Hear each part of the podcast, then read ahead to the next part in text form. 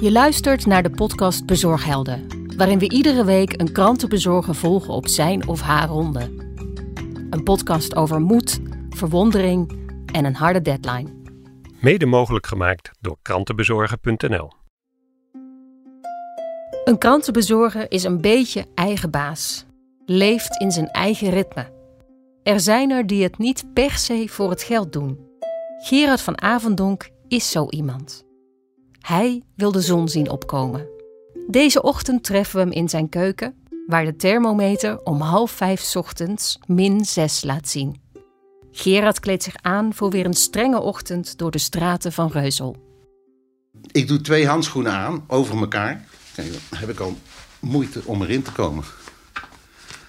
Er zit, er zit bijna geen ruimte in. En dan moet er nog een handschoen tussenin. Dus je hebt hoeveel lagen aan? Ja, vijf lagen. Twee t-shirts, eentje met lange mouwen. Eh, Twee eh, jacks. Die, die luchtlaag die zorgt ervoor ja, dat je gewoon warm blijft. Ik heb het nu hartstikke warm. Dus dat is het geheim. Dat is het geheim, ja. Ik lig eh, meestal rond een uur of acht op bed.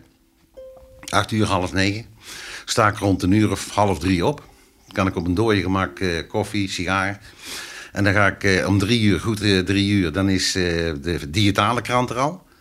Die ga ik dan alvast zitten lezen. En dan kwart voor vier, dan rijd ik weg. En dan ga ik naar het eh, depot.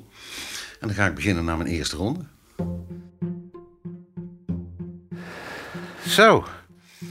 Dan gaan we nu eh, eerst naar het depot toe. Dat is een stukje fietsen. Het, het was een, eh, een- eigenlijk een impulsreactie. Toen ik dat, die, die advertentie zag staan. Eerst even een machine aanzetten. Want ik moet die kranten die voor de losse verkoop zijn, die moet ik bundelen. En dat gebeurt met dit apparaat. Ja, eh, waarom eh, ga je zoiets doen? Ik werd steeds vroeger wakker. Ik, eh, toen ik eenmaal gepensioneerd was, toen normaal gesproken was ik om, om, om a- 7, 8 uur wakker, krant lezen en dan start je dag. Maar ik werd steeds vroeger wakker. Ik ben een ochtendmens. En dan zit je daar uit je neus te vreten, bij wijze van. En dat is niet echt mijn ding. Ik, ik wil toch wel, toch wel ergens mee bezig zijn. Toen zag ik dus die advertentie en dat was mijn eerste reactie. Nou, dat gaan we dus doen. Telegraaf, die wilden ze drie. NRC 2. Hoeveel adressen? Ik schat zo 140, 150. Nu past het er allemaal gemakkelijk in.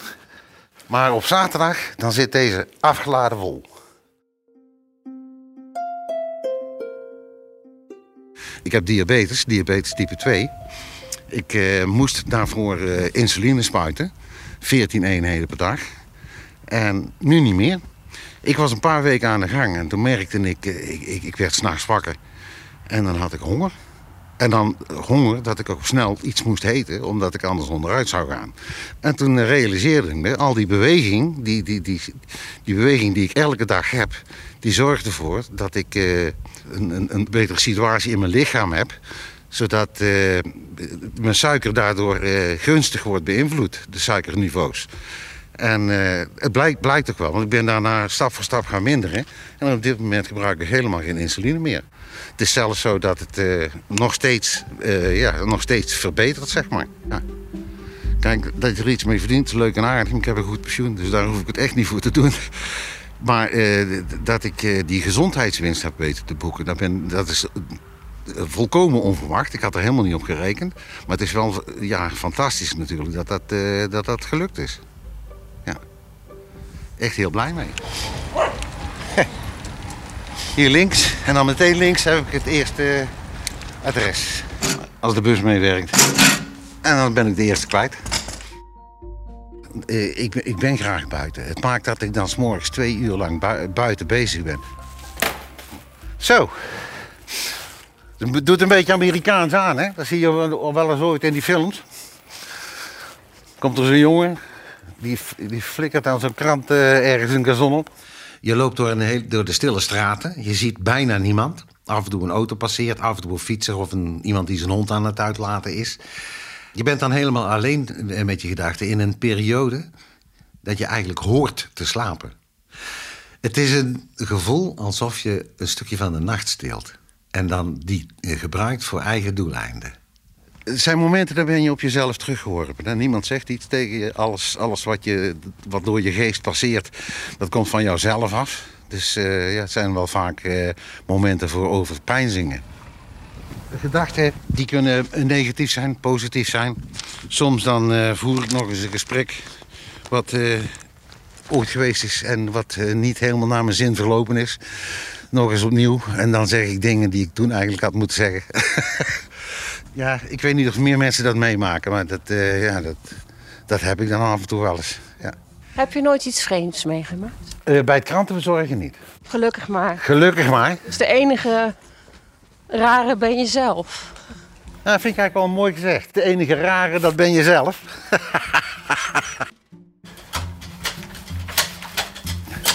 Op die eh, richel daar, daar zit een duif. Die zit daar elke morgen.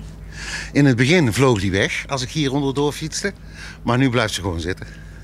De enige levende wezen, of ja, di- dierlijk wezen wat ik zie. Buiten af en toe een hond die uitgelaten wordt. En eh, over een eh, maand of twee, dan begint het, eh, het, het weer. Hè? Dan, hoewel, ik hoor nu af en toe al vogels die aanstalten, die aan het oefenen zijn. En in het voorjaar, tot, tot pakweg juni zeg maar, is dat ja, een prachtig concert. Ik rijd tussen de 12 en eh, 13 kilometer. Plus dat er eh, nog veel gelopen wordt, want ik heb een stappenteller op mijn telefoon. En die geeft aan dat ik ongeveer 3000 stappen maak. Nou, al die beweging bij elkaar, die heeft voor mij gezorgd dat er een behoorlijke gezondheidswinst is, gehaald. Arie. Dit doe ik eigenlijk nooit door de tuinen lopen. Maar ik doe dat nu wel. Dit is een harde ondergrond, dus hier kan het wel velen. Voel je ook beter? Ja. Niet alleen eh, de fysiologie bepaalt dat, hè, of je je goed voelt, maar ook eh, hoe dat het hierboven tussen die oren zit. Hè. Als je merkt eh, dat je dat met deze inspanning elke dag, wat eigenlijk nog niet eens zo'n geweldige inspanning is, dat je dat daarmee al bereikt, nou, dat geeft een, een- een boost op je, op je ego, zeg maar. Vooral in het begin had dat een geweldig effect. De- mijn vriendin die zei ook van, je, je, veert weer onder het lopen. En dat is echt, eh, dat is echt een, eh, ja, fantastisch om te horen. Zeker omdat ik een eh rotte knieën heb en een slechte heup. Zodat verend lopen helemaal niet zo, niet zo vanzelfsprekend is. Hoe ziet dat eruit, verend lopen? ja, dan moet je haar vragen. Dat weet ik dus ook niet. Goed, we gaan op huis aan. Mooi van deze leeftijd vind ik ook. Ik ben 70 nu. Mooi, je bent helemaal onafhankelijk. In principe kan ik doen en laten wat ik wil. Ik ben eh, zo vrij als een, als een vogel. Ik kom thuis, ik pak een sigaar, lekker bakje koffie. Hmm. En dan zie ik vaak de zon opkomen. Ja. De, in het najaar, in het voorjaar, eh, komt net op dat moment, wordt het dan licht. Heerlijk. Een meisje. Welke soort, dat weet ik niet meer. Dat een meisje is, dat zag ik wel. ik heb nu nog de hele dag voor me. Je luisterde naar de podcast Bezorghelden. Volgende week ziet Nathalie Treffers tijdens haar krantenronde wandelende kerstbomen. Ben jij ook een bezorgheld? Meld je dan nu aan op krantenbezorgen.nl.